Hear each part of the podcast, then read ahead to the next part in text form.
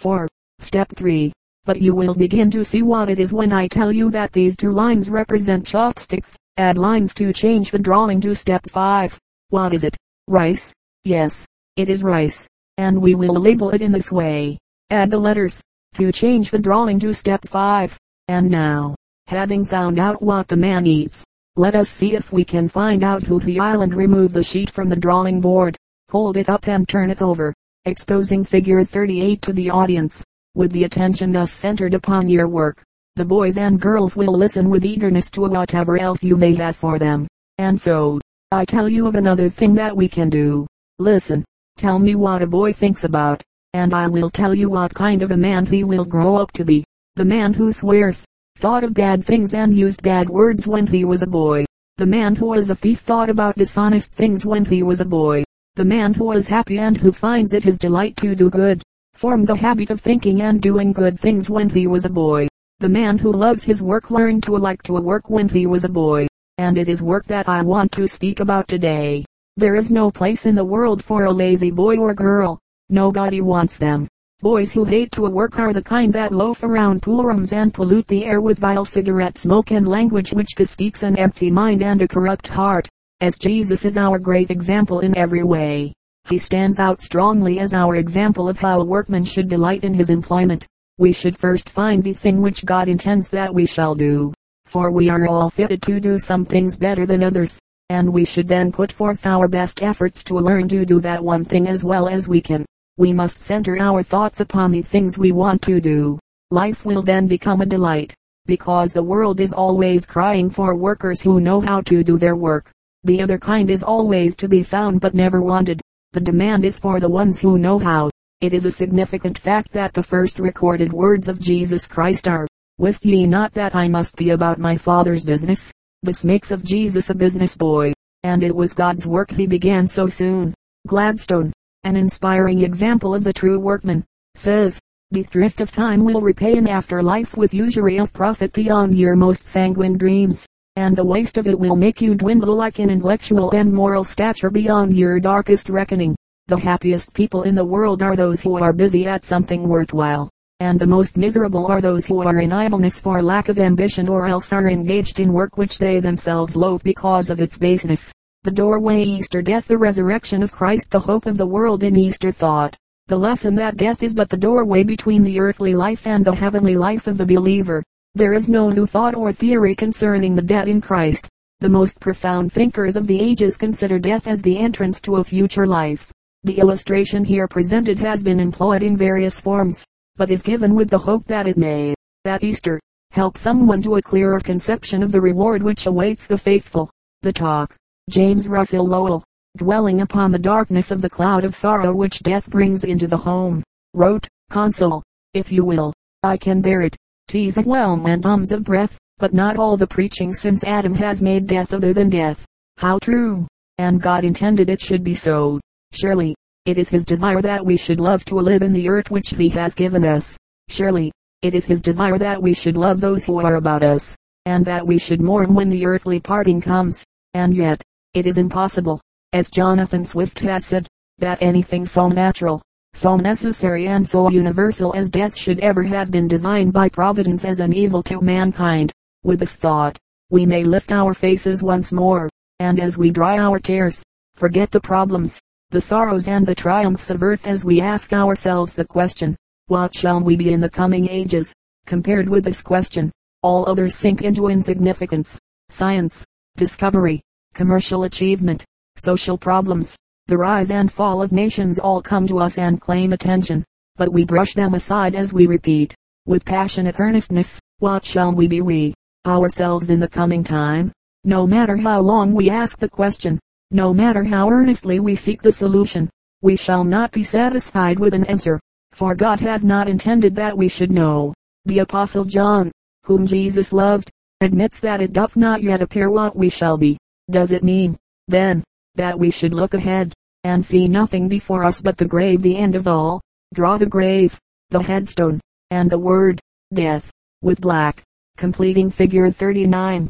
Perhaps the disciples, their hearts bowed down with grief and disappointment, held this thought as they saw the tomb of Joseph of Arimathea sealed upon the body of their beloved master. But three days pass, and lo, all is changed. The stone is rolled away and Christ has risen. How the message spreads. He is with them once again, and blessed days they are. But it is not for long, for heaven receives him from their sight. Clearly, then, came to them again his words, I go to prepare a place for you, that where I am ye may be also. What? They, too? Yes. For did he not say, also, marvel not at this, for the hour is coming, in which all that are in their graves shall hear his voice and come forth, they that have done good, unto the resurrection of life. Today, there comes to us anew the revelation of the truth which came to the disciples on that wonderful resurrection morn. True, it may be that our pathway may lead more quickly than we think to this place which we call the grave. Draw pathway to the grave. True, there is a wall between human vision and the mysterious beyond. Draw the wall. But true, also, and gloriously true, is it that the grave opens to us the mysteries beyond the wall. Draw a line to change headstone to door while the pathway leads to a lot. We can only suggest it here, with a few feeble lines. Draw distant city, in red, using orange for rays of light. Add the word life, completing figure 40. Someone has said that the night of life is the dawn of peace. Browning says that you never know what life means till you die.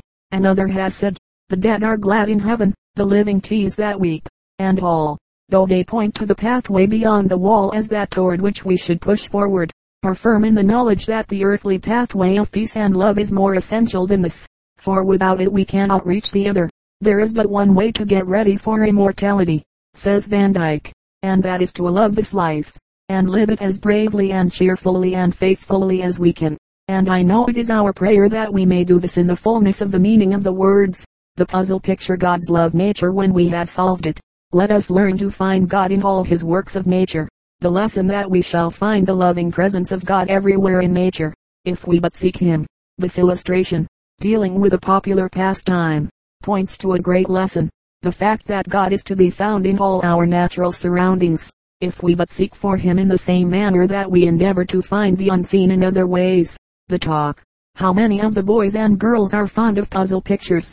Hold up your hands. Dot. I thought so.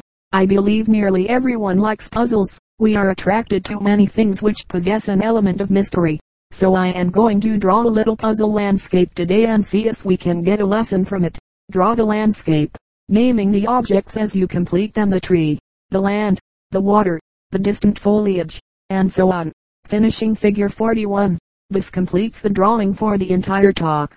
Here is the story. A farmer, living near this spot, came down to the shore of the lake, and tied his boat from its fastening, and rowed out onto the lake to fish. With the approach of dinner time, the farmer's son came down to the shore to call his father to dinner. It seems that the father had rowed so far away that he could not hear the lad's voice. So the boy is still waiting here for him. Can you see the boy? Ah, yes. Here he island remove the sheet from the drawing board, reverse it, and hold it up for the inspection of the school. Figure 42. After all have discovered the face of the boy, do not return the sheet to the drawing board, but lay it on the floor or elsewhere out of sight, as it has served its purpose and should not be allowed to detract from the attention needed for the remainder of the talk. Yes, it is interesting to study puzzle pictures to discover in them the persons and objects which we may not see at the beginning. But I wonder how many of us do a similar thing when we see the real woods, the real lake and the real flowers, as in the picture. The boy's face was made by the outline of the tree and the shrubbery, and the hair was shown by the shading of the grass. So also may we find great hidden truths in nature all about us. The poet Bryant, in Thanatopsis says that, to him, who in the love of nature holds communion with her visible forms she speaks a various language, and Shakespeare tells of finding tongues in trees, books in running brooks, sermons in stones, and good in everything. Greatest of all is the fact that God is there, every tree, Every bush, every blade of grass, every flower, speaks of his presence of his love and care for us. Dr. Van Dyke, in many beautiful passages pleads with us to turn our thoughts from the things which make us unhappy the wild rush for fame and fortune, for the attainment of that which disappoints and discourages to the quietness expressed by nature. In his book, The Ruling Passion, we find this beautiful sentiment. It is the part of wisdom to spend little of your time upon the things that vex and anger you, and much of your time upon the things that bring you quietness and confidence and good cheer. A friend made is better than an enemy punished.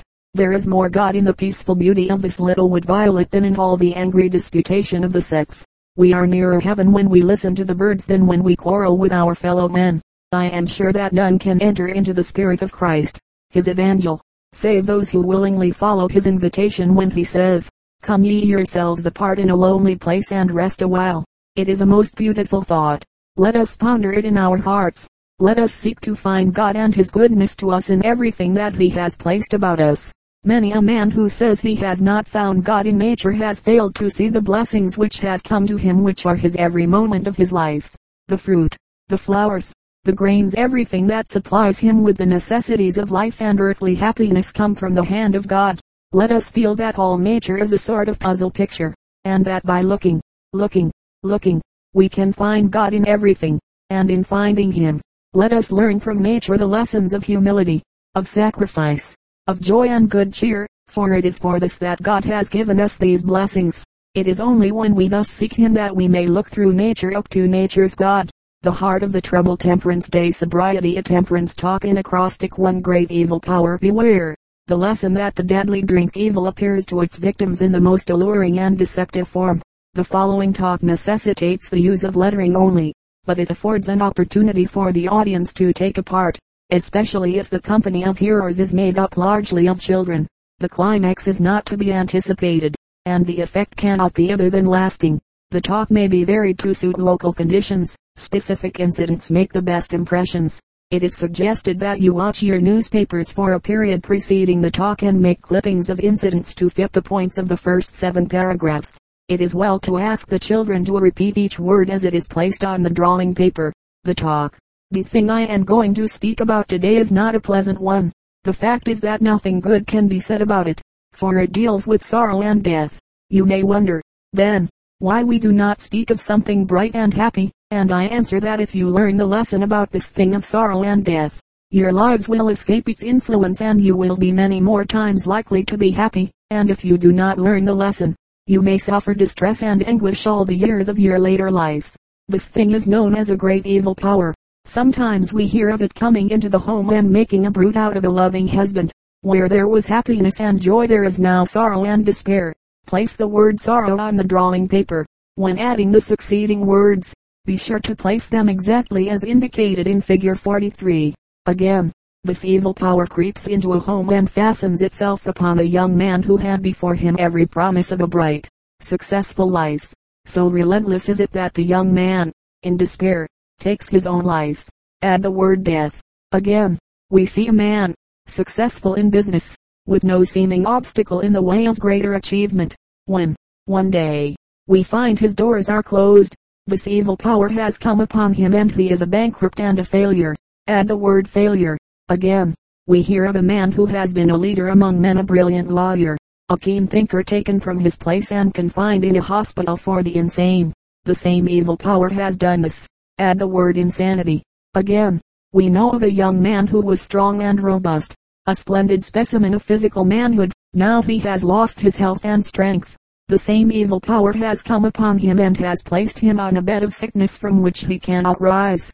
Add the word sickness. Again, how often do we hear that a man, respected and honored, has in a moment of passion, taken the life of another man, just because this evil power came in and caused him to do it add the word murder. But more common than all the other terrible things which this great evil power does is the bringing of wretchedness and want to the wives and the children of the men who are its victims. These innocent ones suffer for the common comforts of life, food and clothing. This we call poverty. Add the word poverty. This completes figure 43. Many more words could be added to this list, representing the misfortunes which come to the victims of this great evil power. In every instance it deceived its victims into believing it was harmless that in accepting it there was no danger or risk. What is this great evil power? With red chalk draw the heavy line, completing figure 44, to bring out the word whiskey. Now, boys and girls, consider this not as a puzzle drawing. It represents a truth almost as old as the world, concerning strong drink. The Bible cries out, Beware, Remember that every drunkard believed he could taste liquor and then leave it alone if he wished. You, in your happy homes, may think you are safe from it. Beware. Some day, the temptation will come to you. Someone will test you. Beware. Whosoever is deceived thereby is not wise. Who hath woe, who hath sorrow, who hath gaggling, who hath wounds without cause, who hath redness of eyes, they that tarry long at the wine. Beware, be not one of these. Remember let us keep our minds on the pure, the upright, looking ever to Jesus, who is our strength and who will keep us from the power of this evil thing. Then shalt thou walk in thy way securely, and thy foot shall not stumble. If Washington lived today Washington's birthday character the principles which underlie success are the same at all times. The lesson that true success will attend those who found their lives on the principles which govern the life of Washington, properly handled. The illustration designed for the following talk will prove a revelation to young and old. The application fits the illustration so well that the talk should prove of absorbing interest and lasting impressiveness. The talk. Before beginning the talk, Make the following preparations very carefully. Attach several thicknesses of your drawing paper to your board, leaving the outer sheet free at the bottom by tacking at the top only. Next, with a sharp penknife, cut a hole in the outer sheet, indicated by the dotted lines in figure 45, and throw away the piece which has been cut out. The object of this preparation is this. When you draw the portrait of Washington, represented in figure 45, a portion of your drawing will appear on the outer sheet and part of it the face on the next sheet beneath. If your preparations have been well made, the outer sheet will lie flat against the one beneath, and the audience will not see the whole until the proper time comes. I am going to draw first an outline portrait of George Washington, copied from the profile crayon sketch of St. Memin. Draw figure 45, complete, being careful, in moving the crayon from one sheet to the other, not to tear the outer sheet. This view shows plainly the style of wig and military clothing of a gentleman of the revolutionary days, and, as we look at it we note what a difference there is between this and the dress of the men of today. Do we also feel that there is a great difference between the men of colonial days and the present time the same difference in character that there is in dress? If this thought has come to us, we have also asked ourselves, perhaps, the strange question, what kind of a man would George Washington be if he were living at the present time? Of course, if he had not performed his great work in helping to shape the destiny of our nation, it is probable that America would have had a vastly different history. We will assume, however, that Washington were a product of the present day and that the present conditions prevailed. What, then, would Washington be like? How would he act? What would he do? Perhaps we can best transplant him to our day by dressing him in the clothing of the man of the present. Slowly fold back the outer sheet so the audience may see that you have already drawn on the undersheet a portion of the second scene, the most important part. In fact, as you continue the talk, add lines to complete figure 46. In the first place, Washington, with his abundance of natural hair, would not wear a wig just for style. So we will draw his head as we think it would appear naturally. Nor would he wear the colonial style of clothing. So we will substitute the coat, collar and tie of an American gentleman of today. And here we have Washington as he would look if he lived in our own time. I do not believe Washington would be a military leader in this latter day. He was essentially a man of peace, and everywhere in his writings we find expressed a longing to return after the strife of battle and the weary days in the presidential chair, to his quiet, beloved Mount Vernon, to carry on his extensive private business and enjoy his friends and the sweets of home life but we cannot doubt that he would be a great leader in the struggle for right against wrong in every form. From his childhood, he loved truth and honesty. He was a deep and careful student. He worked hard at his duties as a surveyor of the wilderness and then came the call from Governor Dinwiddie to carry a message to the French over hundreds of miles of unknown land. In the dead of winter, it was the most perilous undertaking ever entrusted to any man in the new land of America up to that time. But he met the task manfully. It was such victories as these in his youth that made him the father of his country. It is the meeting of our own problems in the same spirit that means our own success in life. If Washington lived today, his career would be vastly different from what it was. Yet he would have made his place, and the world would have been eminently better for his work. Let us study to apply to our own lives the principles which made Washington truly great. In closing, restore the outer sheet to its first position thus presenting the original portrait. It may be necessary to fasten it down with a thumbtack. Evolution of the Jug Temperance Day Slavery while strong drink makes poverty and rags. The pure life brings earthly prosperity. The lesson that intemperance is the chief cause of the world's poverty and misery.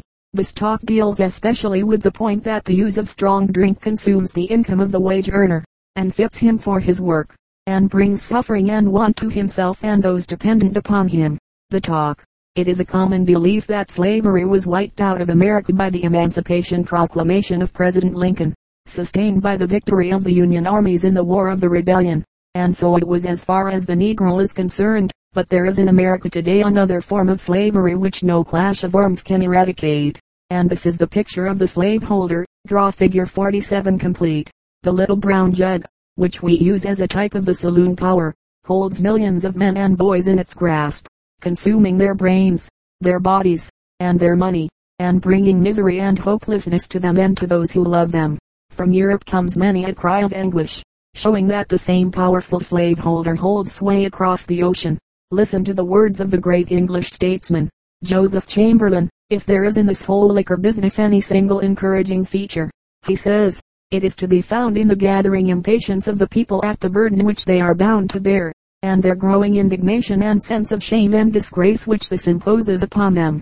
The fiery serpent of drink is destroying our people, and now they are waiting with longing eyes the uplifting of the remedy.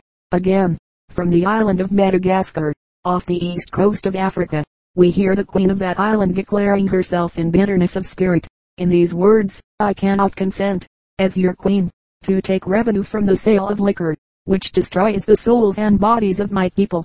The Hon. Carroll D. Wright, while United States Commissioner of Labor, tells, from observation, of the slavery of strong drink in his own country and in Europe, he says, I have looked into a thousand homes of the working people of Europe. I do not know how many in this country. In every case, so far as my observation goes, drunkenness was at the bottom of the misery, and not the industrial system or the industrial surroundings of the men and their families. And so the testimony goes on. It is the same everywhere. There is no need of more proof that strong drink is the world's greatest curse. To every one of you boys, I am going to say that success in life cannot come to you in its fullness if you ever allow yourselves to get this deadly habit. Let it not break into the abode of your soul and by this I mean your own bodies and make you depraved captives for life.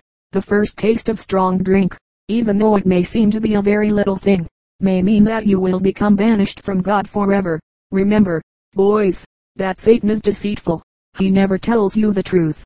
He is always trying to juggle you with his jug and to make you believe that black is white and wrong is right, and even that sorrow is joy and a good time. It is against those who would tempt you that Jesus said, and fear not them that kill the body, but are not able to kill the soul, but rather fear him that is able to destroy both soul and body. Such a destroyer is strong drink. As the years go by, you will find that you need all your energy, your brains, and your physical strength to enable you to meet the problems of life. You will find that your later years will be filled with battles, the defeats will be bitter, the victory sweet. One of the necessary victories is the successful earning of a living. Money is a splendid thing. It is the love of it and the wrong use of it that is the root of all evil. In the later years, if you are a slave to strong drink, you may recall with bitterness the warning of the psalmist who declares that the drunkard and the glutton shall come to poverty and drowsiness shall clothe a man with rags. But true prosperity comes most surely when the life is pure. I know you are resolved that yours shall be such lives. So we shall change the drawing to indicate something more acceptable to the life that well deserves a reward for right living. Add lines to complete figure 48. Paul pictures to us the successful man when he uses these words. Not slothful in business, fervent in spirit, serving the Lord, the cigarette face temptation evil habits a unique presentation of a truth important to every child and youth. The lesson that indulgence in injurious habits undermines the moral and physical structure and is a barrier to true success. The chalk talk here presented is certain to prove of enduring value in impressing upon young minds the truth of the deadly effects of the use of cigarettes.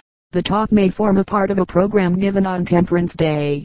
As the cigarette habit and liquor drinking are very closely allied, the talk we are going to talk for a few minutes about our food. Of course, we all know that when we are very young children our food consists very largely of milk. and the physicians say that boys and girls should not be allowed to drink tea and coffee or to eat meat and other solid foods until they have reached a certain age when their bodies demand such food. But oftentimes we find that parents do not know about this or else they try to please their children, for they frequently allow them to eat and drink the forbidden things. The result is that as they grow older, their bodies, having become accustomed to the foods which were too strong for them, demand still stronger food. So it island often, that a young man possesses a craving for a stimulant which is unnatural at his youthful age, and we find him turning to drinking and cigarette smoking. But this does not satisfy the hungering and thirsting for stronger and more exciting things. Many times the life of the young man is ruined in his mad search for something to meet the demands of his physical nature and he goes down to the grave a physical, mental and moral wreck. And now, with this thought before us, I want to speak for a few minutes particularly about cigarettes. And in this, also, I want to speak only to the girls. Will every girl please listen and do as I ask? Now, then, I am going to ask you to take your paper and pencils, if you have them, and copy the picture that I shall draw. And, if you haven't them, carry the picture with you in your mind so that you may use it when the occasion comes. Here we go. Whenever you see one of your boyfriends with a cigarette in his mouth, Ask him if he ever saw the picture of the cigarette face. Of course, he will say, no. Then you will ask him to spell cigarettes for you, very slowly, and as he pronounces the letters, you put them down, just like I shall do. Now, watch. And now, we will draw the cigarette itself step 5, and finish the picture by drawing the encircling smoke. Step 6. Completing the final scene. Is it a true portrait? Go and ask any physician. Go and ask the warden of any insane asylum. Go and ask many a heartbroken mother. Does cigarette smoking make criminals out of boys? Magistrate Leroy B. Crane, of New York City, says that 300 boys were brought before him, charged with crimes. All but five of them were cigarette smokers, and that report ought to cure forever every boy in this town of the expensive curse. Does cigarette smoking make failures out of boys? Once, when he was asked about it, the lady H. Harriman, one of the greatest railroad managers in the history of America, said that railroads might as well go to lunatic asylums for their employees as to hire cigarette smokers. Yet some boys I know haven't a bit more sense than to smoke them. Girls, isn't it a pity? Let us remember that habit is the very foundation of our lives. Everything that we do repeatedly becomes easier for us to do each succeeding day. This would be a most discouraging condition if it applied only to bad habits. But, thanks be to God, the rule applies equally well to good habits, diligence, economy, perseverance, gentleness. Pure thoughts may all become the governing habits of our lives if we will but center our attention upon them repeatedly and crowd out the evil tendencies. We are so constituted that we must form habits. We cannot think or say or feel anything without leaving an effect which will influence every succeeding thought or action or feeling. Let us, therefore, look carefully to the forming of our own habits and to helping others form theirs. Christopher Columbus' prayer faith although he died believing his mission had failed, his prayer was more than answered. The lesson that the effectual, fervent prayer of a righteous man availeth much.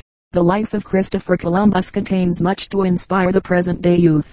In studying it, however, one should always take into account the prevailing superstitions, darkened by the bigotry of the times but above and beyond all this shone the steadfast belief of Columbus that his every act was directed by God.